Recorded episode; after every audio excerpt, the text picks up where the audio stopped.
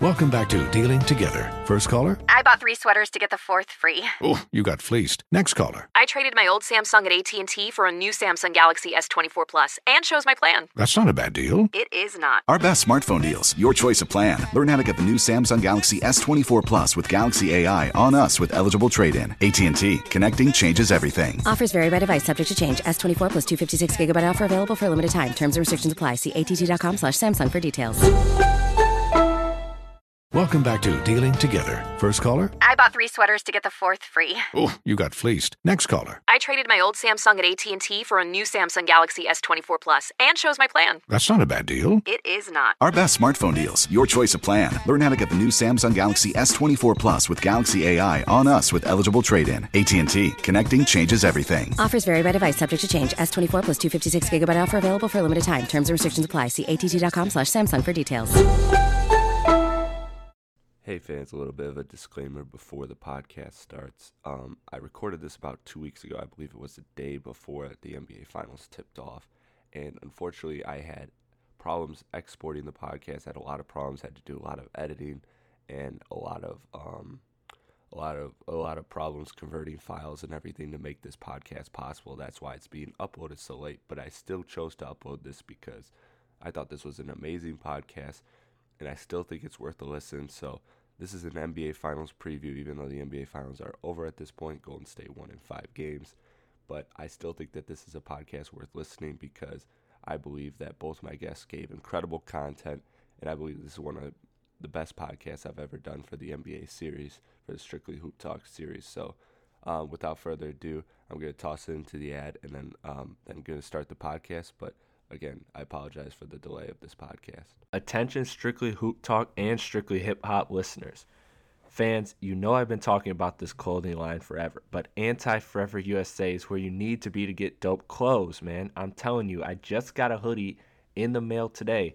It is awesome. It is one of their premium uh, hoodies, and they have they have so much more though than hoodies. They have beanies, they have hats, they have long sleeves, they have t-shirts, they have everything, and they got more stuff coming soon. I was just told that they have more stuff coming soon. So fans, go to Anti Forever USA today and remember to use the special co- promo code PLATTY to get 10% off your purchase. That's P L A T T E. And make sure you know that the P is capital. The link will be in the description of the podcast. Shop Anti Forever USA today, antiforeverusa.com.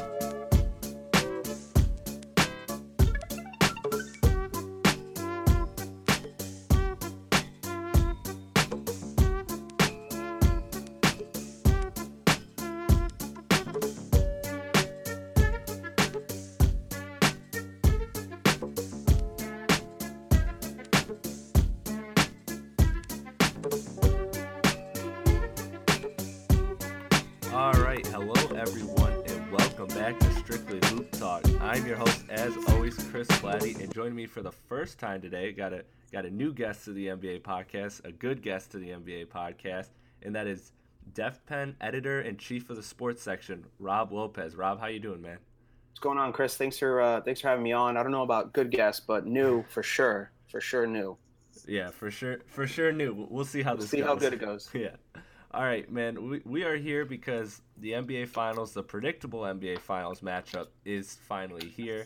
Um, I'm gonna split this into two podcasts, or, or combine it into one podcast. But on on your side, we're just gonna talk Warriors, and then I'm gonna have my buddy Noah Lofman on a little later, and Sure. we're gonna talk Cavs side. So this will be the Warrior side of the podcast. So if you hate the Warriors, you can skip this, or if you just want to hear the, this side of the podcast, please do. I appreciate it. Um, anyways, let's jump in, let's jump into this part. So the Warriors side is is is interesting. Um, to me, you know, uh, one of the things that one of the things that I, I kind of go back and forth on is what is the Warriors' biggest uh, matchup advantage? Uh, where where do you see Rob? I'll let you I'll let you start this. Where do you see their biggest advantage uh, over Um, Cleveland? Well, I mean, you look you look at everything at face value whenever you're analyzing things, breaking down a series. Um, you know, everybody wants to point the stats. Uh, offensively, these are the top two offenses in the league uh, in the whole playoffs. Um, and you know, they, they they have all the players. I mean, they have seven All Stars in this series. It's the most in one NBA final since 1983. It's ridiculous. It's this series could be one of the best we've ever seen. But th- as far as the Warriors are concerned, it's really hard to pick one thing that they're head and shoulders way better than. You know what I mean? If you if you're breaking it down piece by piece, uh, Stephen Curry and, and Kyrie Irving, for the most part, they'll even each other out to as far as shooting, scoring, um, and defensive impact is concerned. You know what I mean? Everybody will argue, sure, Stephen Curry is probably the greatest shooter of all time, granted, but Stephen Curry doesn't dominate a game driving to the rim, creating contact at the rim like Kyrie Irving does. So there's some give and take there. Um, we're going to look at Kevin Durant, LeBron James. You have the greatest scorer in, in the NBA currently in Kevin Durant against quite possibly the greatest player of all time in LeBron James. Um, but as far as their abilities, they pretty much kind of even each other out. Uh, I'll give LeBron a passing edge there. Um, but, you know, scoring in the post, they're both really good in the post. LeBron's a fantastic passer, but uh, three point shooting, I'll give to Kevin Durant. You know what I mean? You go down to the big fellas down low. Um, I'm going to take Zaza Pachulia out of this equation just because Zaza's a starter just uh, in a name. He's not a starter, and, and he's not an impact player in the sense of okay, he's going to be coming down to the crunch time minutes here. Um, it's either going to be KD down there with Draymond or JaVale McGee. Um, I, I look at the Cavs and I see two guys in Tristan Thompson and Kevin Love who could probably grab 15 rebounds in their sleep um, each. So, uh, but as far as looking at it for the Warrior side, I think you have to take it back to the backcourt there, and I think the Warriors have an advantage in their backcourt, contrary to popular belief. Um, you know, we've seen what Kyrie Irving has done, and he's killed it um, throughout the playoffs. He, he's had a ridiculous game against the uh, Celtics last round, hurt his ankle, got back up, dropped what was it, 43 or something like that. Um, Right. Yeah. it, it was it was crazy. But if I'm looking at both parts of the backcourt, Stephen Curry and Klay Thompson against Kyrie Irving and J.R. Smith, or, or possibly Deron Williams playing that too, coming off the bench, um, or even Iman Shumpert, I'm I'm giving I'm giving the edge to the Warriors. Um, Klay Thompson's probably the best defender in this series outside of Draymond Green and LeBron. I would say he's probably third if you want to do defend def- defensively. Um, shooting, Stephen Curry and Klay Thompson are I I mean they're the, probably the best shooting backcourt in NBA history. Um, Klay has a little bit of sneaky athleticism to him too, which is kind of which could be scary if you see him cutting to the rim the way he does, getting up for dunks. We've seen Klay Thompson put down some nice dunks if he cuts to the rim and grabs the ball at the right time. So, um, you know, the thing with the Cavs is that they have a guy in J.R. Smith who could easily, I think, easily could drop 20 to 25 points if he wanted to. Um, but he also could shoot one for seven and only score five. You know what I mean?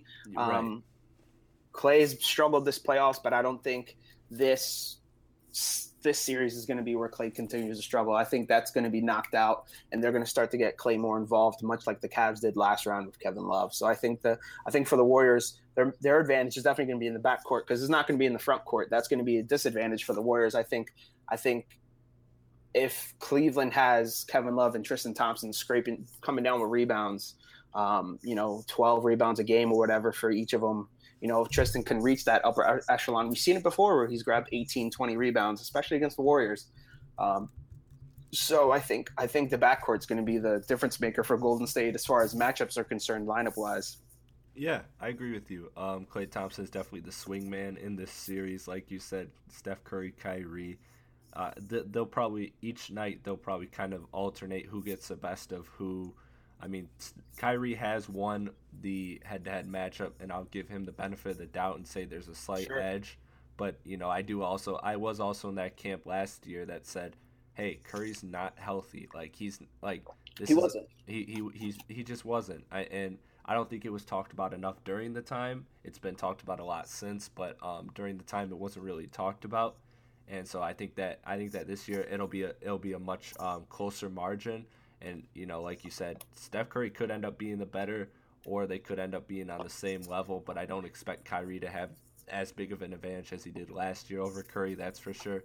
So Klay Thompson to me is the swingman. You're right. LeBron and KD. LeBron's going to win that, but um, but over overall, it's not going to be that much of a difference. And then you're going to have then you're going to have Love and Draymond, and Draymond just hasn't really scored the ball much. Um, but you know, he his game is more passing and facilitating and playmaking for others. Um, so when it comes to when it comes down to it, Klay Thompson is the matchup that they're going to be advantage of. And I like that you brought up his cuts because I think his cuts are a big part of his game. He gets a lot of easy points. He gets, I mean, you know, you can kind of argue that Klay Thompson is one of the easy gets like the easiest buckets in the league. Uh, Even he, now, yeah. last year he got a bunch of easy looks. Even now, yeah. I mean, KD he gets a ton of more easy looks. He just has to hit them. That's his thing. He wasn't hitting them throughout the first couple couple yeah. rounds. Yeah, and a real quick funny story, side story on this. I'm sure you heard this covering covering the league, but uh, one of the things that was uh, that was said in the Kevin Durant meeting when um, when they when the Warriors were making their pitch to Kevin Durant this last summer, um, he said uh, Klay said Klay said to him, you know, you know how when you're pitching to a star free agent, you want to cater to him, right? You want to say like, oh, look at all these shots you're gonna get, look at everything, and Klay Thompson just says. I'm gonna have I'm gonna have way more open jumpers. Like that was that was what he said. And um, his regular season wasn't far different than last year either. Yeah, it, exactly. And, and, so like Klay, Klay's just always been open about um about you know how he's going to how he's going to fit into the system. So I and I, and you're right. We can't expect Klay Thompson to struggle for for an entire playoffs. Like uh, one one round, maybe two, with how quick the Warriors are, you know, are, are advancing. I can see that, but outside of I was like, now he's he's he's gonna get into a groove, especially if this ends up being a longer series. He's gonna have a game or two.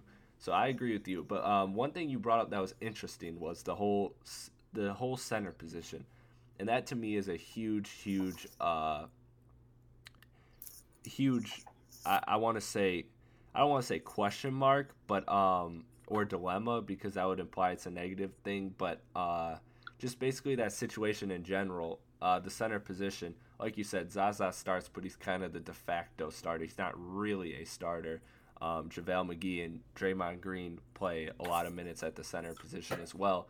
Uh, how do you how do you expect Steve Kerr slash Mike Brown, which we don't know Steve Kerr's health, but um, how do we how do we expect the Warriors to kind of flesh out that starting center rotation? Do you see this as a series where Zaza could get more minutes, less minutes? Uh, JaVale McGee gets more minutes, less minutes. Like, how are they going to allocate these center uh, these minutes at the center position in this series?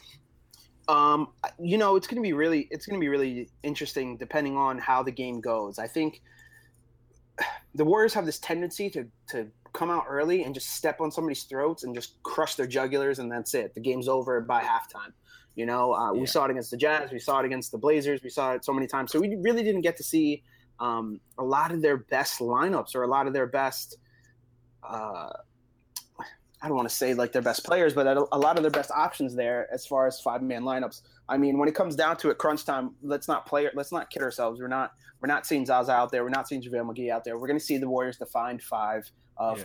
uh, Stephen Curry, Klay Thompson, um, Andre Iguodala, Kevin Durant, and Draymond Green at the five. And I think that's where the Cavs could possibly can possibly take that t- take control of the game and kind of slow it down because they do have two really um, devastating interior threats, especially with Tristan Thompson on that glass. I mean, if Tristan Thompson's planted in there, grabbing boards, nobody's going to. Draymond Green, everybody's talking about Draymond Green on LeBron, Draymond Green on LeBron. No, I think you have to put Draymond Green on Tristan Thompson and make sure that right. you control the glass more than anything. If you lose the, the rebounding game against the Cavs, a team we, how many times did we see it throughout the playoffs? Kevin Love gets a rebound, rifles it out. LeBron's there for an easy dunk. Kyrie's there for an easy layup. We saw it so many times. You need to control that glass and get the ball down so you have the opportunity for either a fast break or you get the ball back and reset your offense. I think, you know, that's going to be a, a, detriment for Cleveland. I mean, uh, for Golden State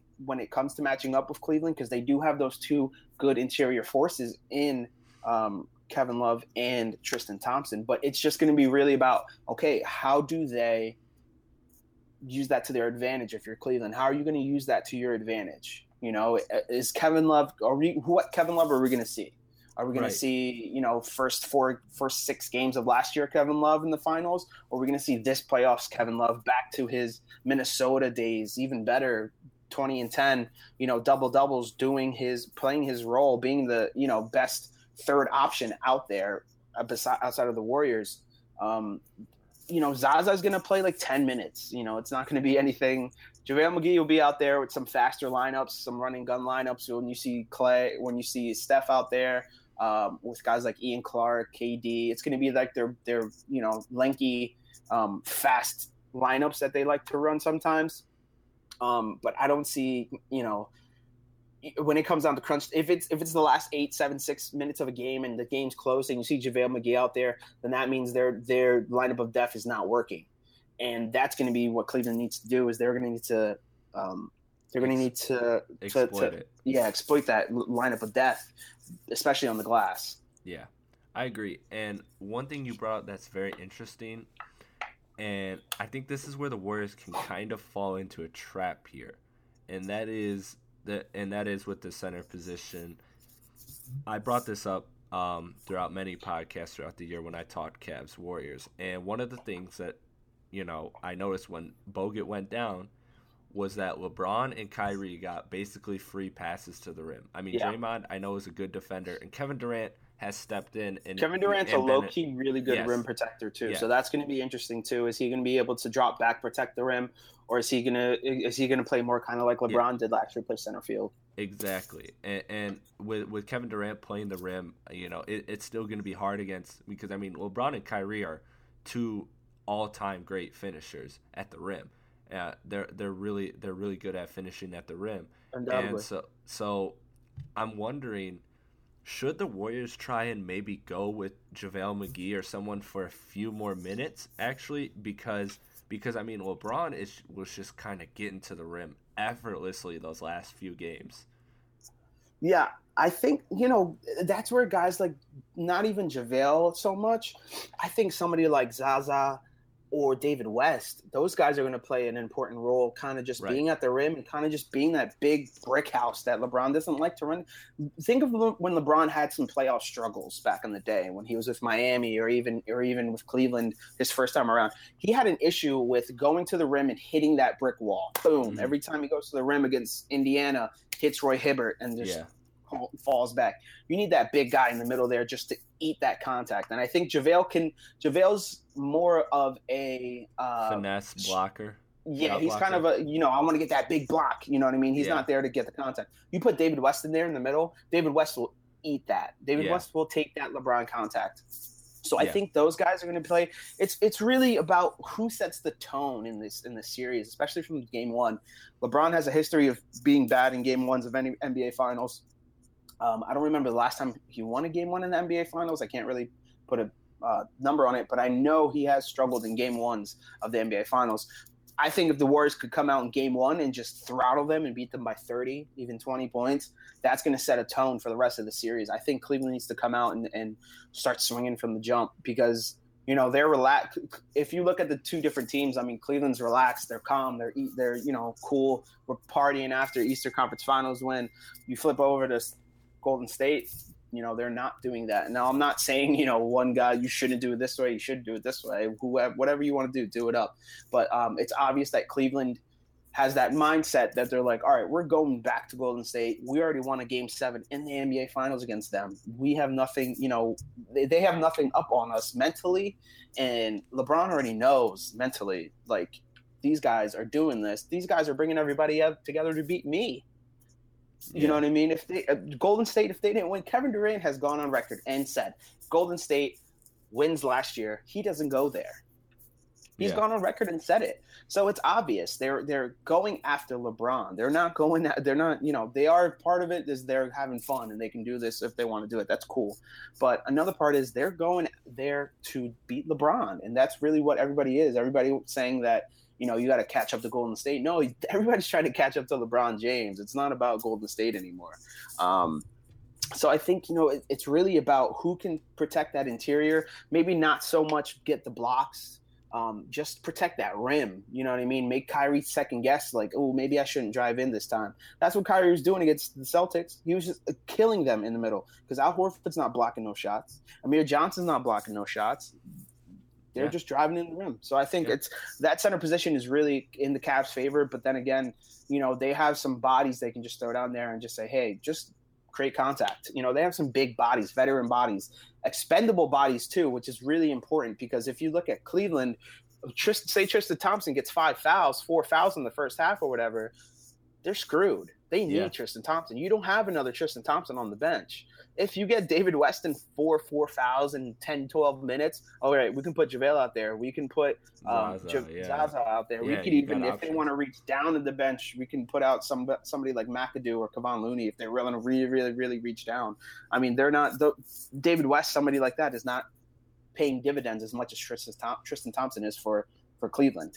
Yeah, they got the Warriors have technically they have five people who they who they will, will, will probably see stre- uh, stretches at the center position. That's Kevin Durant, Draymond Green, Zaza, JaVale McGee, and David West. All five. Yeah, those are their five. Yeah. And, and that's funny because last year that was the advantage that Cleveland had, and that was part of the reason why Cleveland was able to dominate the glass is because they were deep on uh, on on the big side, as opposed to the Warriors who were who were pretty thin, especially when Bogut went down. Yep. And so that's one of that's one of the things you brought up that's very interesting. Um, another thing you brought up is you talked a lot about LeBron, obviously, and obviously he's the biggest factor in this series. Uh, so Iguodala looks healthier by all reports. Um, he by all reports he's healthier, and just on the court physically from my eye test, um, he looks he looks healthier. I think he was just they were just like, we kind of don't need you, so let's rest you for the important. Yeah. You know what I mean? They were kind of. Yeah you know they know they know who's who's you know who they need him for. You know what I mean? He's really at this point of his career, he's really a um, a specialty guy type of guy.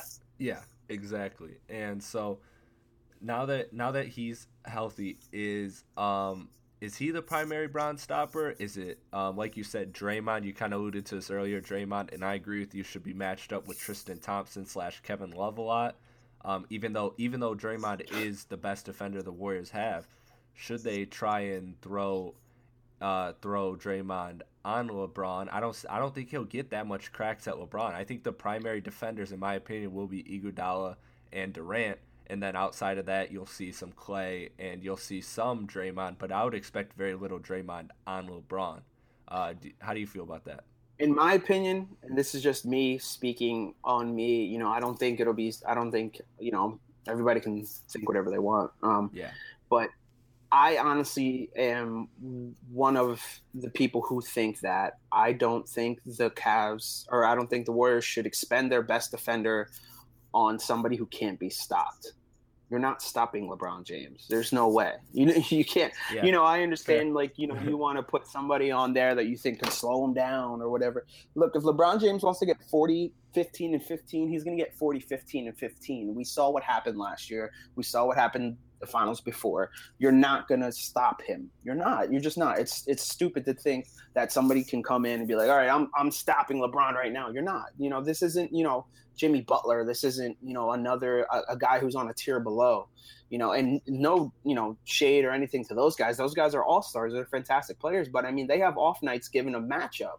Um, yeah. It's kind of like the same thing when Kobe was in his prime, when you know Ruben Patterson was the Kobe stopper. Like, no, he's not. Nobody's stopping Kobe. Nobody. Raja Bell is not stopping Kobe. If he wanted to get 25, you know, on on on seven on 17 shots, he can do it. He's going to do it all night. It doesn't matter. Yeah. You're not stopping him.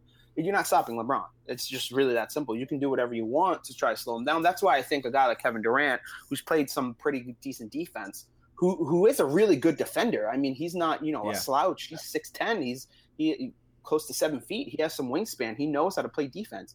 You know, you're not losing anything. If you put KD and LeBron and they cross match each other, you're not losing anything there. You're not gonna, you know, take your best defender out of there. I think they need to to to you know, it's fine too if they want to put Draymond on there a couple of times. You know what I mean? Switches or whatever, um, matchups. If if you know the lineup if the lineup has KD out of there and it's a smaller lineup with different guys in there, Iguodala's not in there, sure. But I don't think you need to sub out Draymond whenever LeBron comes out. You know what I mean? Like that's silly. Right. I think I think it, I think just put Kevin Durant there. I think they, what the Warriors need to do is just eliminate everybody else. You need to get rid of Kyrie. You need to get rid of Kevin Love. You need to get rid of Tristan Thompson's rebounding. You need to get those guys out of the way and just pray that you know J.R. Smith doesn't get hot, Kyle Korver doesn't get hot, Channing Frye if he catches some minutes doesn't he doesn't get hot. That's what they need to do. I don't think you're not going to stop LeBron. I don't. I don't. You know, you can be the best defender. You can be look what they tried first round paul george on lebron the Cavs lit him up for 125 points every night don't try to stop lebron just don't just let lebron be lebron lebron if lebron gets 40 15 and 15 that's fine but if lebron gets 40 15 and 15 and Kyrie only has 12 and Kevin Love only has 12 you're more likely to win don't Right. focus the whole defensive effort on LeBron because we've seen it before. LeBron will get 20 and he'll still and the Cavs will still win because Kyrie has 40 because Kevin Love has 25 and 15. You can't just focus everything and say, "All right, we're going to try to cut the head off the snake." Well, this snake has an armor-plated shield around his neck. You're not cutting it off. You're not. Right. Yeah. Yeah. No, you brought up Kevin Durant's defense. He did a phenomenal job last year against the Spurs. Kawhi Leonard. Um, that was that was really a a, a eye eye popping moment for He me. did really good against Gordon Hayward too in Yeah, the second he did. round. He did, yes. And so I mean those were those were great moments that showed that he is a great defender. However, those guys are not LeBron James. No. So you're right. You're right. I agree with you. LeBron is LeBron. LeBron is going to get what he wants, pretty much how he wants. And, you know, so I, I expect Iguodala to get the majority of the crack because I imagine even with Kevin Durant, I imagine they'll want to, you know, kind of gear, say, hey, get so many points that you cancel out LeBron. Oh You know yeah, I mean he's Iguodala's going to be the primary dude, but I don't think Yeah. you're going to be able to just like uh, take one guy and, and kind of lock him in. I mean Iguodala would definitely be the primary dude, but I don't think their objective is to there is is going to be something like, hey, we're gonna we're gonna shut him down with just Iggy. Like no, it's not going to work. Yeah, I I agree. I agree. Um, I I think I think that with Iguodala with Iguodala being the primary defender, they're gonna allow they're gonna allow Durant to kind of say, hey, get get a lot of buckets, you know. Um, and then when you have to, when Iguodala needs a break, step on LeBron and Draymond. Draymond should they should have Draymond's main focus. You know, and it, and it's hard to get a star player to do this, but Draymond's the type of star player that will do this. Is you just say, hey man, you got to really give it your all on the rebound on the glass. Like we, like they desperately need um, Draymond on the glass. But you know, I, I think like like we said this year, uh, like we said this year, it's different with the Warriors and, and how deep they are at at center or ca- quote unquote capable centers. So I think that that that glass uh, advantage that Cleveland had is I think that's going to shrink this year. I think that gap because Cleveland got smaller and Golden State got a little bigger. And They better hope it does. yeah, and so that and that was to me one of the biggest um, things that the that the that led to the Cavs comeback was just the fact that you kept the ball out of the Warriors' hands, and especially when the Warriors can get a demoralizing three in a fast break pretty much any time they want now. When they have Curry, Durant, and Klay and Draymond all on the floor at once, you're pretty much getting a fast break three every time you get a fast break opportunity. You know, they're getting the most efficient looks and, and everything. So that's that's going to be very interesting. Um, that's going to be very interesting to see how they control the glass. So to me, those are those are the biggest things. Are what do you do about LeBron? What do you do about um, what do you and what do you or how do you how do you do that rotation at the center position? That's going to be very interesting. Uh, do you have as as we kind of wrap this up? Do you have like one or do you have one more thing you want to say that you think is is kind of important in the series from the Warriors side? Uh, yeah, I mean, you know, when I when I look at the series, I think the three biggest there's there's three big things to me as far as um, who's going to win this series. My kind of three X factors, I guess you could say, buzzword, whatever. Um, my three things that are going to be really, really, really important for it to dictate how this series goes. You know, beyond LeBron, you know, doing being LeBron, beyond Kyrie, beyond Stephen Curry. Let's look at it finite and let's see what can can make this series flip one way or the other. I think the number one thing that'll be a difference maker in this is going to be the play of Kevin Love. I think, you know, Kevin Love, if he does, like I said, if he's 20 and 10, if he's playing like Minnesota Kevin Love, like he has the last couple rounds, the Cavs are, have a really good chance to win this. You know, that's going to be a big advantage they have. Like I said, if they have two guys inside banging in there, getting boards, scoring, that's going to be a difference maker. So I think Kevin Love is going to be very important. The second thing I think is going to be the bench. Um, you know, if you're stacking up two benches by names alone, I mean, come on, the Cavs just by names alone have a ridiculously good bench. I mean, a lot of the guys are you know beyond their prime there, but look at the bench: Deron Williams, uh, Channing Frye, Kyle Korver, Iman Shumpert, Richard Jefferson. Those are going to be some guys that could see some time and, and make a difference. Especially a guy like Richard Jefferson, who's just you know been chilling. They they took the mothballs off him last year during the finals, and he played dividends playing defense. Um, and you know Kyle Korver, one of the best shooters of the la- of this past decade. Uh, if he can knock down some big shots, Deron Williams can he can he be the playmaker that they thought he could? You know what I mean? Um, that's going to be important. That's the second thing, and the third thing, which we've been talking about, is the play of the big men, the centers. Who's going to be that big guy for the the Cavs off the bench, and who's going to be that big guy for the Warriors um, in their rotation there? Besides um, Draymond and and Zaza. Is, is David West going to come up? Is uh, you know JaVale McGee going to be that guy that plays 15 minutes, get some boards, rim runs a little bit? It's going to be interesting. Yeah, all great questions and all questions that will be answered on the other side of the podcast, the Cavs side of the podcast. So you want a prediction? Check that out. Yeah, yeah. I was gonna say before we go, before we go, give me your prediction. Prediction. All right. So I've been toying with this for a long time. Not a long time. Well, yeah, a long time. I mean, we've kind of known who's going to be in the finals for like a month now. Um, man, Just a month. I, I mean, since October. I mean, you know, there was there was some times there where we were kind of like, "Ooh, it's gonna yeah. go on here." Uh, uh, the Celtics look good. The Wizards look good. You know, some some people right. were interested, in and then you know, um, that didn't happen. Oh, man, if okay, gun to my head, I have to pick. I'm gonna go Warriors in six. Um, for multiple reasons. One, I like, like I said, the Warriors. I mean, the Warriors have just too much damn firepower.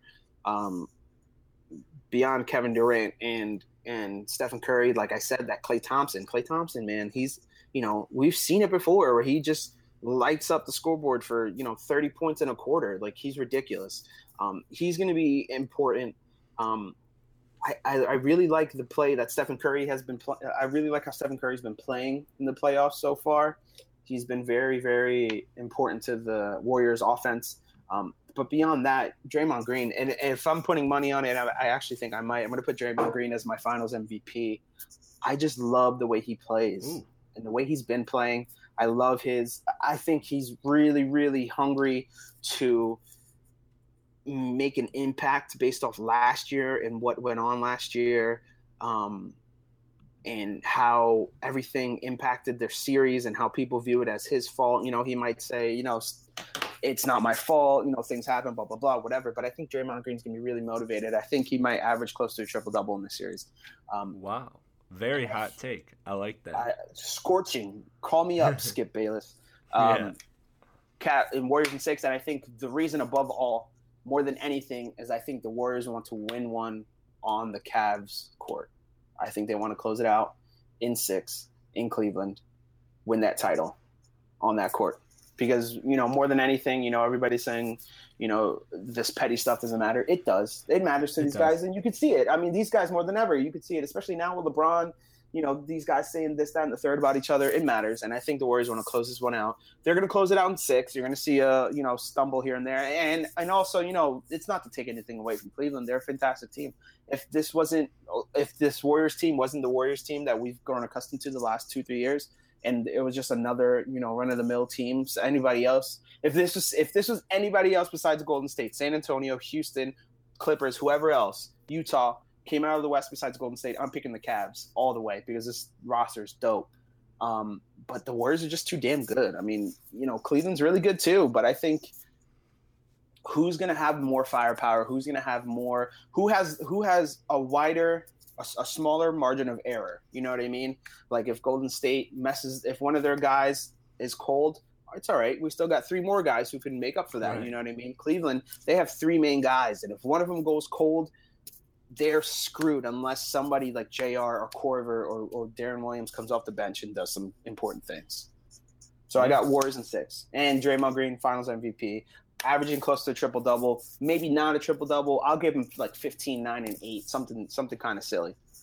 Hmm. Wow. I like All it. Yeah, that's that's a very hot take. A very genius and excellent prediction for Hey, the finals he's because plus- that's what I predicted. He's plus eight. Draymond Green is plus eight hundred to win Finals MVP. I think I'm gonna put a couple couple shillings on that. Oh, all right. Yeah. I mean, I'm no gambling man, but that seems like a pretty good odd. That seems like a pretty good odd to take. Um, I'll. You know what? I didn't. I didn't say who a Finals MVP was. I didn't make a prediction on that. Um, so I'll I'll do it here on this podcast then, since I didn't I didn't do it on the last podcast. Um, I'm gonna go with Kevin Durant for Finals MVP, but like you, I got Warriors in six for all the same reasons. I think.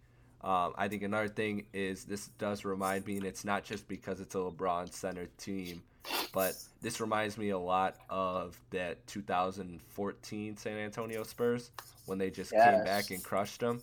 But I don't think it's going to be like that. I don't think it's going to No. be a crush, but I do think it's it's that level of revenge factor and that level of hunger we're going to see because this Warriors team, it's very you know you know the you know the labels about them. They're this cutesy fun team or whatever, but I think now they're like, oh okay, like they're they're ready to to really prove something. So Yeah, you know, it's time to get the business. and, and you know LeBron. There's a small part in the back of my mind that says the Warriors could blow this thing out of proportion, but then I'm like, LeBron is just too damn good, and I almost gave them a game seven, but I'm like, I can't see the Warriors losing three times in this series. Like I really can't. They just their room, their margin for error is just so much, so much greater than Cleveland's, and so. Yep. I think that the way the I think the odds are just going to play out, and they're going to play out in the favor of the Warriors, and the Warriors will win in six because I think they just have lot, lots more wiggle room when it comes to when it comes to errors. So I'm going Warriors in six. I'm going Kevin Durant Finals MVP. There, there's that narrative. There's a lot of people, a lot of people want him to win so that he doesn't get vilified, even though he already is. But like they don't. If, if he wins finals MVP and everything and he balls out in the finals, that's gonna really help his image. But has if if Steph Curry doesn't win it, or I'm sorry, if Steph Curry wins it instead instead or something, then the narrative's gonna be oh Durant's the sidekick, blah blah blah, and so I think I It I won't think matter to many. Damned narrative. if you do, damned if you don't. Yeah, exactly. And, and and then if if Durant wins it, Curry's going to be looked at as the glorified sidekick who never won who never won a Finals MVP, even though he's a hell of a player. But anyways, Yeah. That that's it for this podcast, the Warriors side of the podcast. Stay tuned next for the Cleveland side. I'll have Noah Lofman come on and we'll talk uh we'll talk what the Cavs got to do to win this series. And if you if you missed it, check out the podcast that I uploaded. It's with uh it's with Max. Max is a is a longtime guest of this show, and he does great work. Uh, and we we did a full on in depth Warriors and Cavs both sides. We kind of talked, but um, this time I was happy. I was happy to have you on, Rob. We've been talking about doing a podcast for a while. Um, Long time coming. Conflict, yeah, long time coming. But I'm glad. I'm glad you could come on the podcast, man. So why don't they? Why don't you tell them where they can find you and your work at? Because you do do great work. I've checked up on your stuff, Uh, and I, I like what you do. Appreciate it, buddy. Uh, yeah, long time coming. For those who don't know, we've been talking about this for a couple weeks now, so I'm happy uh, we got to uh, chat and get on get on this episode of the podcast for you. So thanks for having me. Um, yeah, so I mean, you can check out my work if you want to just keep it keep it funky. If you want to go on Twitter, you can follow me at r0bato robato, um, or you can just give us a follow at DefPen, either at DefPen Hoops or at DefPen Sports on Twitter. Instagram, Facebook. It's all the same all throughout. Um, show you love, and uh, yeah, I mean, just just you know, make sure everybody subscribes and listens to this podcast. And if you like what I have to say, I have some podcast sounds coming out soon, I believe. But you know, we'll we'll we'll uh, we'll announce when the time's right. But yeah, you, uh, you can follow me uh, on Twitter if you want to check out some more of my work, um, and also the Def Pen Hoops, Def Pen Sports pages too. Awesome, awesome, man. I'm I'm looking forward to seeing what you what you do with the podcast and everything. And you know, like I said, you do great work. And uh, fans, I will put a link in I will put uh, links in the description to his Twitter, to all the Def Pen links that he talked about. So if you don't know by now, um, fans, I always put the links to everybody, to all of my guests' work in there. So um, so if you if you like if you like what you hear from these guests, go ahead and check out their stuff because they all do great work. Everyone that comes on this podcast has done a great job. And Rob, this is the first time, and we were kind of shaky going into it, but you know what? I think I think we did okay. I think we did all right. We'll definitely get the job done for sure. yeah, we did. We definitely got the job done. We strive for adequate, and we I think we reached that. There we go. Um, all right, man. Uh, thank you for coming on the podcast once again, and um, I'm sure I'll I'll have you back soon. Awesome, buddy. Sounds good. Thanks. All right, no problem. Attention, strictly hoop talk and strictly hip hop listeners. Fans, you know I've been talking about this clothing line forever, but Anti Forever USA is where you need to be to get dope clothes, man. I'm telling you, I just got a hoodie in the mail today. It is awesome. It is one of their premium uh, hoodies, and they have they have so much more though than hoodies. They have beanies, they have hats, they have long sleeves, they have t-shirts, they have everything, and they got more stuff coming soon. I was just told that they have more stuff coming soon. So fans, Go to Anti Forever USA today and remember to use the special co- promo code PLATTE to get 10% off your purchase. That's P L A T T E. And make sure you know that the P is capital. The link will be in the description of the podcast. Shop Anti Forever USA today, antiforeverusa.com. All right, hello everyone, and welcome back to Strictly Hoop Talk. As always, I am your host, Chris Platte, and joining me today is Noah Lofman.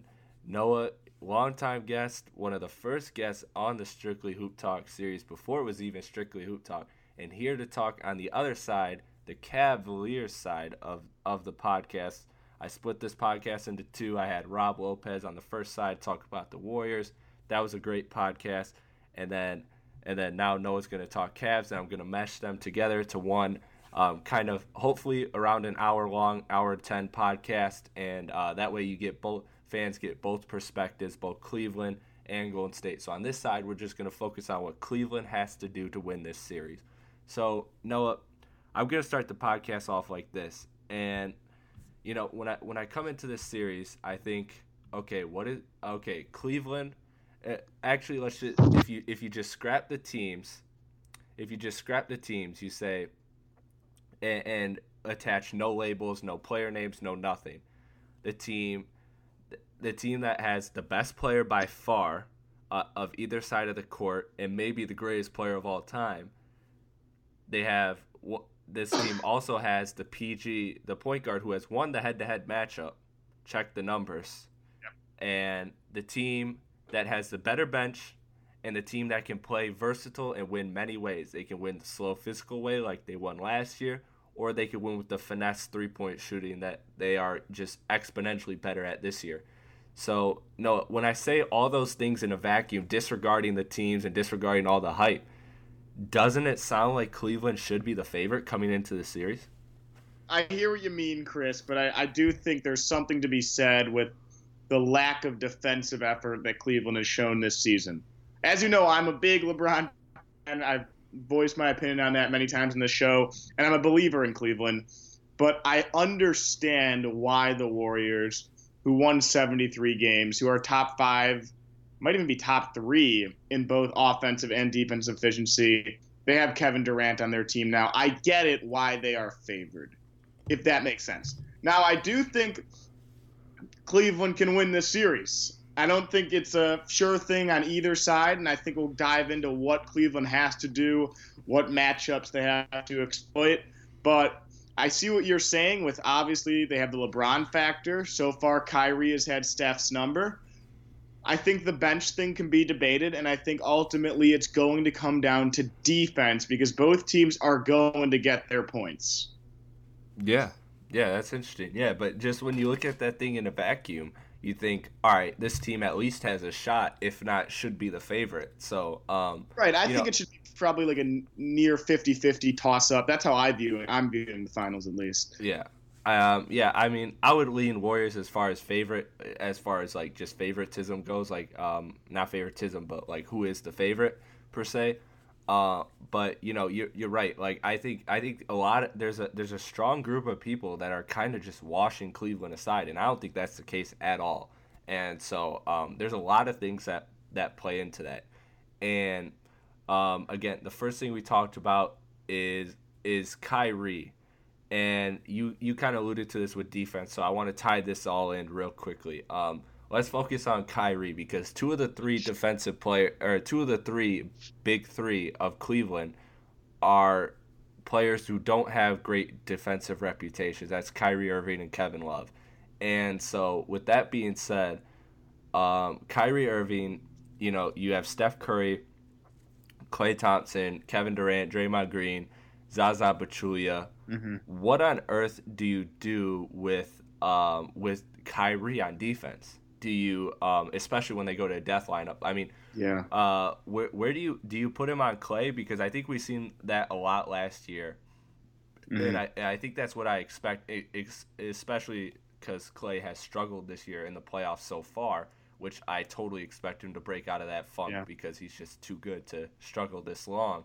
Um, the only reason he struggled for three rounds, which sounds like a lot, but really it's twelve it's twelve games because the Warriors have swept their way through. So it's really not that mu- that that long of a struggle per se. So, anyways, with, And with I have a theory about Go that ahead. struggle, by the way. I, I don't. I'm a little less concerned with the Klay Thompson struggle than a lot of people are. Yeah, me too. Me too. I'm not. I'm not worried about it. Klay Thompson. You're when you're an all-time great shooter like that, you're not just gonna lose your jump shot. Well, I think he's also just focusing all of his attention and energy on defense. I mean, the way he Yeah. defended San Antonio in that Spurs series, yes, they were without Kawhi and were shorthanded, but he just did such a great job uh, defending Patty Mills and other guards. And I, I, as someone who wants the Cavs to win this series, I'm actually very concerned with Klay Thompson's defensive ability. Yeah, yeah. I know it's dangerous when you turn Klay, who's a superstar, into a three and D player. That's a dangerous. That's a dangerous threat. Um, you know, so so he's gonna he and and I even said in the Warriors side of the podcast, I think he's gonna get some cracks at LeBron too because of how well he's playing defensively.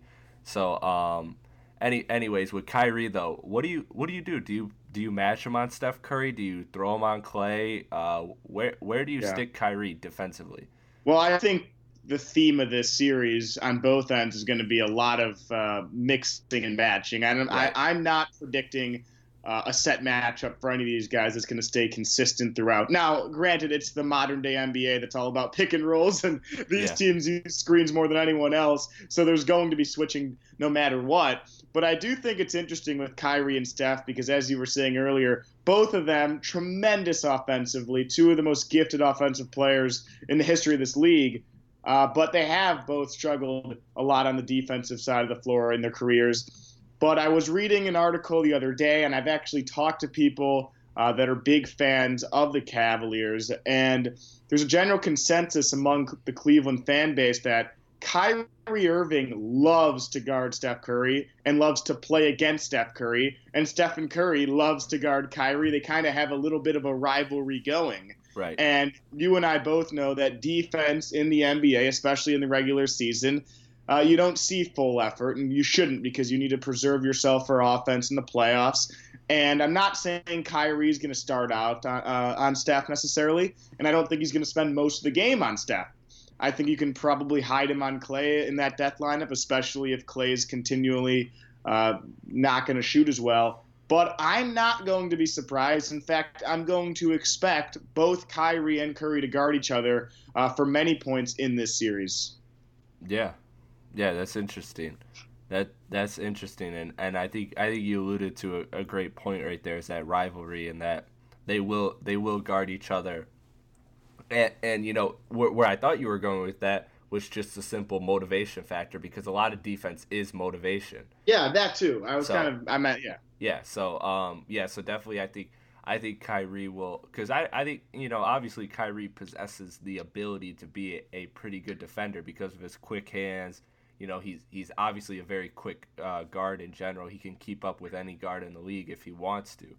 Um so so you know, he he has the capability to to make great defensive plays. I mean, we saw in game 1 of the 2015 finals that block on Curry. My god, I still don't know how he got that. That was Right. yeah, so, I mean, I see. Uh, I'm honestly more concerned, and I'm sure you're, you were about to ask me this. I'm more concerned in, in regards to the death lineup about who Kevin Love is guarding. Yep, that's where I was going to transition to next. Is is Kevin Love, and so Kevin Love. This is a two part thing. So first, let's stick with the defense, but then I want to talk about the fact that he played, and I had the stat in yesterday's podcast, so I wish I wish I had it um, on me offhand, but I don't. And the stat was basically that Kevin Love played 158 minutes. LeBron James played like 270, 72 minutes, I believe, and Kyrie was like 243, some something along those lines. So Kevin Love was essentially over 100 minutes less than LeBron in the playoffs. Now, granted, he had that concussion issue, but still, um, Kevin Love did not play a lot this year. So so we'll tackle we'll tackle first the defensive side to stick with the defensive theme, but then I want to kind of jump into the offensive side and just the the sheer role of Kevin Love. Like, what will it be in this series? Will it be like last year where he doesn't play much, or will it be like this year? Because I think that's a very interesting conversation because mm-hmm. his his defense and offense is a double edged sword in a way. So. Um, so let's start defensively then with Kevin Love. Um, you know, I, I expect him to from jump uh, in the starting lineup. I expect him to guard Zaza. Um, I think I think that just makes the most sense. Throw Thompson on Green, um, and let Z- and and throw Love on Zaza, and um, I, I I like that I like that matchup. Um, I like that matchup for Kevin Love. You know, Zaza is obviously not going to be any type of focal point, but Zaza only really plays about you know 10, 15 minutes a game. So, uh, so, so the real question is, what do they do with the death ball lineup? Because I think when whenever McGee or Zaza are in, I think the option should be to throw Love there. Yeah. Um, yeah. if if Love's on the court at the same time, and then for the death lineup though, that's very interesting. LeBron, I think I think it's best for because part of that too is where do you put LeBron? Now last year they put LeBron and Harrison Barnes, let him play free safety. I think they're going to do that again, but with Iguodala. Um, yeah. And so I think LeBron will be on Iguodala slash free safety. So then Love plays Draymond. Or, I mean, it has to be Draymond because it's not going to be Kevin Durant, right? It probably won't be, but there's going to be times, as yeah. I said, in this pick and roll type of game where I'm he's going to get switched on. To, yeah, no, I hear what, you. What Cleveland wants to do is they, they want him to be on Draymond in the death lineup, right? I think so. Yeah. I mean, just the, yeah, I, I, I think so. Yeah. So, I, I mean, yeah. Go ahead. Go ahead and elaborate on that if you were going to. I didn't mean to cut you off. Well, this is where I think the Cavs are in the most trouble, is just defensively because the Warriors have so many weapons now. The biggest point being upgrading Harrison Barnes, who was horrendous in the final three games of the finals last year. Shot something like five for 32 from the field, I mean, you've upgraded that position with a Kevin Durant, who is not going to shoot five of 32 from the right. field in a three game span. That is my. If we're going to take anything away from this podcast, I will guarantee that. That it is, not happening. but exactly. And this is where the Cavs are in trouble because both of these, uh, well, just sticking to the Warriors right now, they have so many guys like Durant who can shoot over someone. I mean, how many of these shots that Kevin Durant shoots are contested. So many are, and he still hits them. But on the flip side, I think uh, Kyrie Irving does an unbelievable job at shooting over defenders' hands and and making something out of nothing and being impossible to guard on the ball. And that's what I think makes this series so fascinating. So it, you have to decide if you're Cleveland, and you could do it a game by game basis. It's obviously a series, and you adjust. But I'll be interested to see what they decide to go to game one as their overall defensive philosophy for the game. Whether or not they want to protect the paint and maybe leave Tristan in the paint area. And, and as you saw in the Boston series, the Cavs just own the paint, and that is a big reason they won. You know, the rebounding battle they dominated, the second chance point battle they dominated, the points in the paint battle. LeBron and Tristan tore them to shreds. And I think the way the Warriors are set up defensively, that can happen again in this series. But then if you're leaving Tristan and LeBron back in the paint on defense, uh, you know, and you you force Kevin Love to guard a perimeter guy like a Kevin Durant, it gets a bit complicated for the Cavs and a bit worrisome because you're basically daring a great jump shooting team to shoot more jump shots. So I'm not sure what the right answer is because Cleveland has, you know, done a terrific job in this postseason, just kind of dominating the paint defensively. And even against a Boston team that plays like the Warriors and spread out, nobody behind uh, crosses the free throw line without the ball, get back for transition type of play. You know, Boston plays a similar style to the Warriors, and, and Cleveland was able to pick those, you know, that team to shreds. So you have to make a choice if you're Ty Lue, whether or not you're going to own the paint, say you're not getting layups, you're not getting easy ones, and we're going to force you to hit clutch, you know, deep three pointers and jump shots in the NBA Finals, which might be the right choice. Or the flip side is you, you leave Kevin Love in the paint, like you said, and, and not own the paint. Right. Yeah, and, and that's that's very interesting. So, um, so you kind of you kind of alluded to a lot of things there. Um, Kevin Love. So so, uh, we'll get we'll close we'll close with Kevin Love and then we'll move on to something you said, which is which is that um that defensive focus um overall as well as as well as just the battle of the boards, which I think is going to be a huge part of this series. Uh, so with Kevin Love, uh, real real quickly, how do you, let's looking at the offensive side of the ball and just the overall impact and role of Kevin Love. Do you think he's going to play more or less minutes than he did last year? Well, say average wise because you know 158. Yeah. You know, it depends on how long the series goes, how much he average, or Yeah. how much he plays. I, but I I think it has to be more. Uh, just the way he's been playing yeah, in the postseason this year.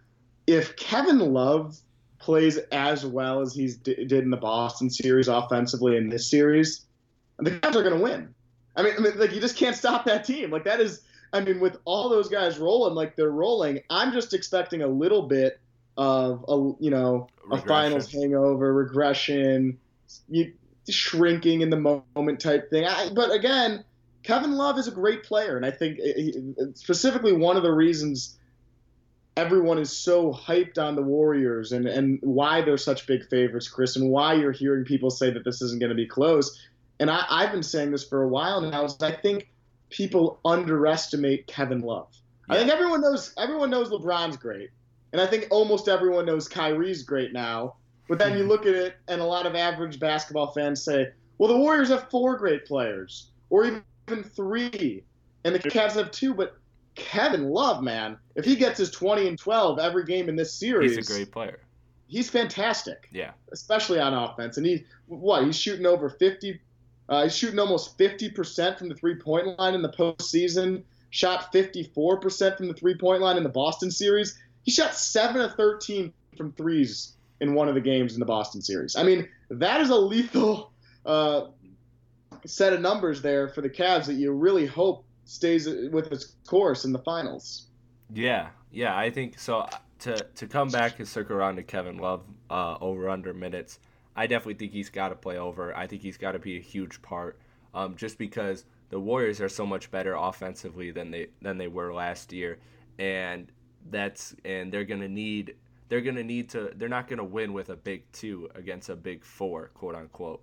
Um, you know, with with uh, Durant, Green, Klay, and, and Steph versus it's not just to be LeBron and Kyrie and then role players. Like they need Kevin Love to be a star, and I think one of the ways that he can um, dominate is obviously by scoring the ball very well and being that force, but um, also being a rebounder. Like he has to be a rebounding machine, and that transitions to the rebound, the battle of the boards. Now, um, if you hang with me a quick second, uh, I'll search basketball. I'll go to basketball reference for the um, for the 2016 NBA Finals, and I'll pull up the board count because I, I said it on the podcast uh, that I that I just uploaded recently. That was recorded, I believe, on Tuesday now, and and so um, basically basically I, I believe it was overall it was like a 70 board difference. Okay, so the so the Cavs total rebounds was um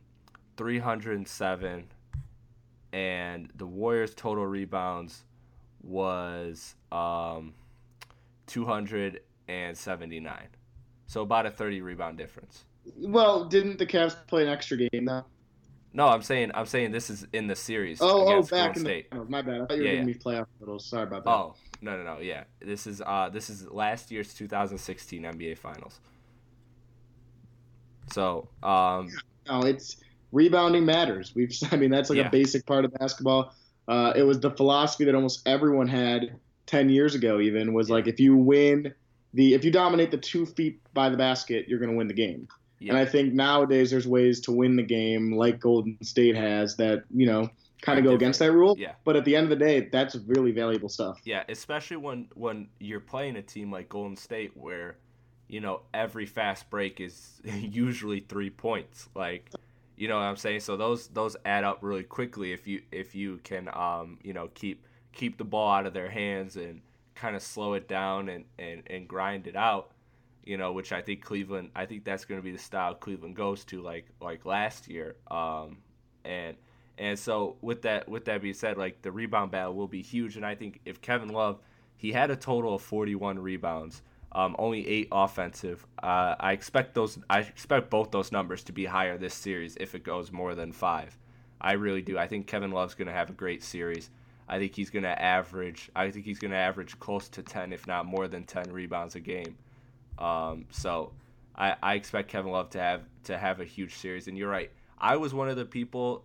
To be fair, I was one of the people last year that said, you know, Kevin Love. I I said last year that that um that that the Warriors were going to win in five, and because I said, you know, Kyrie Irving and Kevin Love, yeah, that it hurt LeBron not having them, but defensively they were going to be too big of a liability, and Golden State was just going to destroy the hell out of those matchups.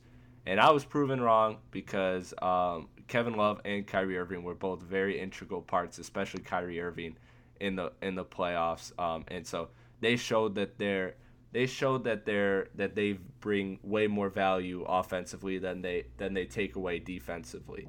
And so I think that I think that they're both going to get large minutes, and it's going to be it's going to be a real Cleveland big three. Now, the thing the thing to move on from the boards that I think is interesting is the whole big four versus big three. And you know, you, when you have two stars like, uh, or when you have four stars like, uh, like Steph, Klay, Draymond, and Durant, versus LeBron James, Kyrie Irving, and Kevin Love, those three stars. Is it crazy to say that I can see them? I can see them almost near canceling out because Draymond doesn't really score that much anymore. No, it's not crazy at all. And I think if you were to draft those guys in a seven man draft, a lot of people would take Kevin Love over Draymond Green after the way he's played.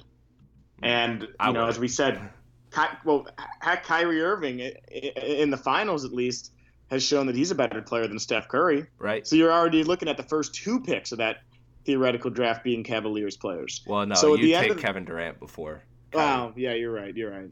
But And- yeah, I get what you're saying. I mean, personally, I, I, I think I'm expecting a lot more from Steph Curry than what we saw last I year in too. the finals. I, I definitely think so.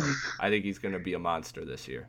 if somebody look, some someone's going to not have to play well, as stupid as it sounds for the for the Cavs to. Someone on the Warriors is not is going to have to shrink in the moment, and I'm telling you, Chris, I have a gut feeling it's KD. I just. Ouch! I mean, look at the history of this guy. I mean, not like. I'm a- I mean, not like not like I'm you know I'm I'm his brother or anything. I I I'm a fan of KD, but I I, I don't live and die by KD, so I'm good. But Well- I'm just saying, ouch. That's a all right. Let that's me a let hard pick, accusation. Roll Noah. out the five best players in the series. So we'll take Kevin Love out because, as you said, you, you'd put Draymond over him. Yeah. Let's just say I'm giving you LeBron, Kyrie, KD, Steph, and Draymond. Those five guys, and you have to pick one of them to shrink in the moment, have some disappointing plays down the stretch, might be the one to blame for a loss here and there. Who's it going to be for you? For me, I, I just I think it's Kevin Durant. I think I think Kyrie and LeBron are coming to play, and I think Steph, when he's healthy, which he is now, he's coming to play too. And I'm just not a big believer would- in KD. I would I would lean Steph or Kyrie in that situation, honestly, in that hypothetical, and not because Kyrie's shrinking at the moment, but because those guys they can just get in a shooting funk. Durant is I know he's basically a shooter, but he's he's just an overall pure scorer when it comes down to it. I trust Dur- Durant and you know every everyone talks about you know Curry and Kyrie's game, but Durant has a more just overall well-rounded and more more reliable um more reliable offensive game when it comes Yeah, I to, mean, being when it comes to being feet able to score many ways, yeah, and being seven feet, right. So I would I would say that, but you know I, I get what you're saying. You're right. Like of these of these six players, of these or of these seven players, which are all probably going to be Hall of Famers when it's said and done, of these of these seven players, I think that I think that you, you're right. We're going to see one or two shrink, or maybe but the- not maybe not shrink, but just not perform. Chris, Kyrie- the pressure, the pressure's all on KD. Am I wrong? It, it is, but uh, it is. But KD's had great playoff performances, and I know he hasn't. He he's he's you know he you know he had the whole three one, and he blew the three one lead before the three one lead was a thing, and I get that. But with with Kevin Durant, I mean, he, did he not play well? I think I think he played. He's he's always been very consistent. Even in the finals when he lost to LeBron, he averaged. I don't know. I don't remember how many, but I believe it was north of twenty six. Look, I'm gonna I'm gonna roll out one of my takes uh, of this podcast right now, and I'm gonna say this. I'm gonna say that there will be at least one game in the series that Warriors fans slash people who really want the Warriors to win this series are they're gonna point to Kevin Durant and ask where where was he? I'm, I'm telling you now, there will be one game. Now, I think right after that game, he'll respond and have a monster game, but there's going to be a game. I'm we're gonna. It's, it's a gentleman's bet, Chris. You can hold me to it. Mhm. There will be a game where you would have you, that you're going to be disappointed in Kevin Durant's effort and success in that game. Yeah, very very. Hold me to it. Okay, I'm I'm definitely holding you to it. I'm not agreeing to that whatsoever. But um, one thing one thing I kind of want to talk about before before we get out of here is that the way the Cavs uh, structured their bench, and you said and you said it's kind of an argument of you know who has the better supporting cast um, when you take out the stars, and I think that Cleveland definitely has a better I think supporting cast. Um, because one of the big differences I said I said on the podcast with Max earlier, which was that you know subbing out Iman Shumpert for Kyle Korver, that's huge. So much of the Warriors' game plan was about was about a, letting Shumpert take nine million corner threes. You know he, what had I'm that, saying? he had that one and one three. I remember in Game Yeah. Seven. Yeah, and then and then J.R. Smith even struggled too. So like J.R. Smith slash Iman Shumpert. Yeah. That that was like that was the thing. Now I expect J- J.R. to be a lot better, and Kyle Korver is obviously going to be a lights out shooter. So with with that being said, that's a huge part. That's a huge wrinkle of Golden State's defense that is kind of almost taken away. I I agree. I think this is the best team John James has ever had going into a finals. agree. And I- that's why, as you know, I've said it. I said at the beginning of the series. I don't know if we're doing predictions now. No, not not yet because I got one more. I, want, Okay. I got one more point. All right, one more question. Yeah. Um, but yeah, I agree. This, the the improved three point shooting on this team uh, is absolutely incredible Hmm. for the Cavs. And we saw it. They literally scored 75 points at half the other night in Boston. I mean, as someone who has watched the NBA for as long as you have, Chris, and I have, it just watching that 75 point first half just made me remember all those games that didn't even happen that long ago. Throw out games from less than 10 years ago big playoff games, big finals games where the final score was like 75 to 72. right. I mean, our Pistons had many of those, and the Cavs had 75 at half. yeah. So I just think it's absolutely incredible the offensive machine that they built.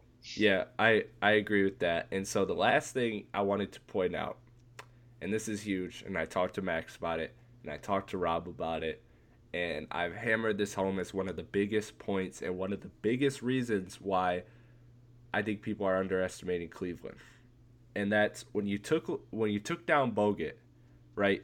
Bogut had uh, he was he was he I mean obviously there was kind of at, at that point in Bogut's career there was kind of a myth to his rim protection aura that he had, but he was still he was still like their their bona fide rim protector and he still was was a very solid rim protector. But once he went down, LeBron James and Kyrie just walked to the rim. And you know what? This is this may be a hot take, but when you look at it, when you look at it just in a vacuum, I'll take I'll take layups from two of the all-time greatest finishers. Not saying they are the top two, but two of the in the conversation for all-time greatest finishers, LeBron James and Kyrie at the rim. I, I'll take I'll take I'll take a team with those two guys finishing at the rim as opposed to a team shooting threes. You know what I'm saying? Like, look, yeah. I, I mean, didn't we see that in in the finals last year? As you said, when Right. Bogut went down, like that's why the Cavs won. Like Game Seven, the, the Warriors, especially in the fourth quarter, like just couldn't shoot any of their jump shots. Like they missed all of them. Yeah, and then LeBron got to the rim and Kyrie got to the rim, and you know what? The, it's easier to make a layup than a three. You know, and like that's why I think the you know these series are so interesting. There, there's pro look. If I had if I were to map it out, I'm I'm gonna say there's probably at least two blowouts that are gonna happen. Like I I think there will be a game where Golden State kills Cleveland. I think there'll be a game where Cleveland kills them, like last year. But it, it, look, I, I don't know where you stand on this. I think it's going to be a really cl- uh, close series in terms of games. I think this is going six or seven, and at that point, it's going to be in game in, in game six if the Cavs are up three two, or in game seven if it's three to three, similar to last year. Who's going to be able to attack and finish in the last five minutes of those big games? Like, you know, it's easy to hit all your threes up twelve in the second quarter of you know game one at home, but you know the moment changes and your style of play changes based on the moment and situation you're in. So I'm just telling you this right now. I'm expecting freakouts and overreactions on both sides. I don't know which one will happen first, but I think there will be a game where Golden State kills Cleveland. I think there'll be a game where Cleveland kills Golden State. that's very interesting. And you know what? I will say I will end with this um, before we jump into predictions and wrap it up. Uh, is that Golden State got Kevin Durant specifically for that? They they that was the talk was that Golden State was like, we one Steph Curry cannot carry this load forever, and two, Kevin Durant, we need a guy that can get a bucket when things get ugly against Cleveland. And you know what? Kevin Durant is one of the best at doing that. So we'll we'll see how it plays out. You're right, but uh, but yeah, y- yeah, you're totally right. When it comes down to it, my money in a close game is almost always going to be on Cleveland because of Yeah. LeBron. So it depends on does Cleveland make this a close series, and, and do they close that gap defensively? So between that, the battle of the boards, which I think is going to be a lot closer this year because I mapped it out. Golden State have five. Golden State has five players who I think will will spend minutes at center in this series if it goes more than five games, and that's David West, uh, Zaza Pachulia, J- uh, JaVale McGee, Draymond Green, Kevin Durant. All five of those guys could see minutes at the five. And last year, Cleveland was the team that had the bigger size advantage and the depth up- at the front.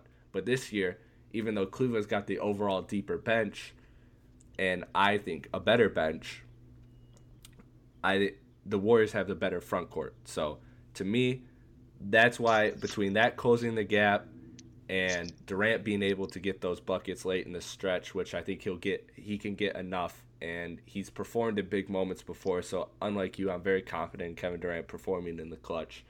So I'm, look- go- I'm going Warriors in six. Okay, I, I, have think too much respect for LeBron to give anything less than anything Yeah, less well, at than least you're games. there. I'm, I, I'm, I, I think Cleveland's going to thrive off of the Warriors' second unit. And I mean, obviously, they're going to try and game plan to make it where at least they're not throwing out five second tier guys at the same time. But, you know, the times in the game, maybe late first quarter, second quarter, where you don't have your best lineup out there. Cleveland has done this in all their series so far they're actually a really great team offensively with the LeBron and the second unit lineup, where you have LeBron, Deron Williams, um, Korver, Channing Frye, and it's just a bunch of shooting threes and LeBron. I mean, that lineup, I think, can really win the uh, second unit battle with the Warriors. So that's a key thing to look out for. But you know, here's my whole take with the the prediction. You know, what I hate about it is is like you don't know. I mean, we're sitting here talking, and the more I think of it, the more I can just see either team winning. And that's why I think at the end of the day, as I said at the beginning of the show, it, it's a coin flip, is how I view it. Uh, both teams have weapons that the other teams just cannot stop, right? Like, I think Kyrie and Steph at their best, like, cannot be stopped. And heck, I'll even give you Kevin Durant and LeBron, of course. Like, you can't put a defender on those guys and say, hey, stop him. Like, it just doesn't work like that. Right. Uh, Avery Bradley is one of the best defenders in the NBA, right? Or you could say best guard defenders.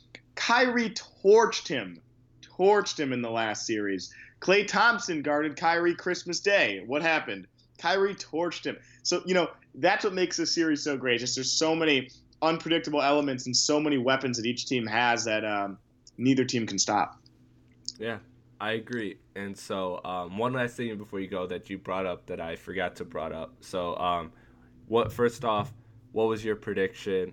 And second off, with LeBron, um, how big, how how much do you think it will affect him, not quote unquote having a being able to play free safety because now the Warriors have Kevin Durant instead of Harrison Barnes? Yeah, it's a good question. I it's a difference for sure, but I do think there'll be times where they can still put uh, LeBron on Iguodala or somebody not as great yeah, as Kevin they'll play Durant. free safety with Iguodala. That's what I think. Yeah, in in the death lineup, but um, you could maybe you know you could put Shumpert in on defense to help out.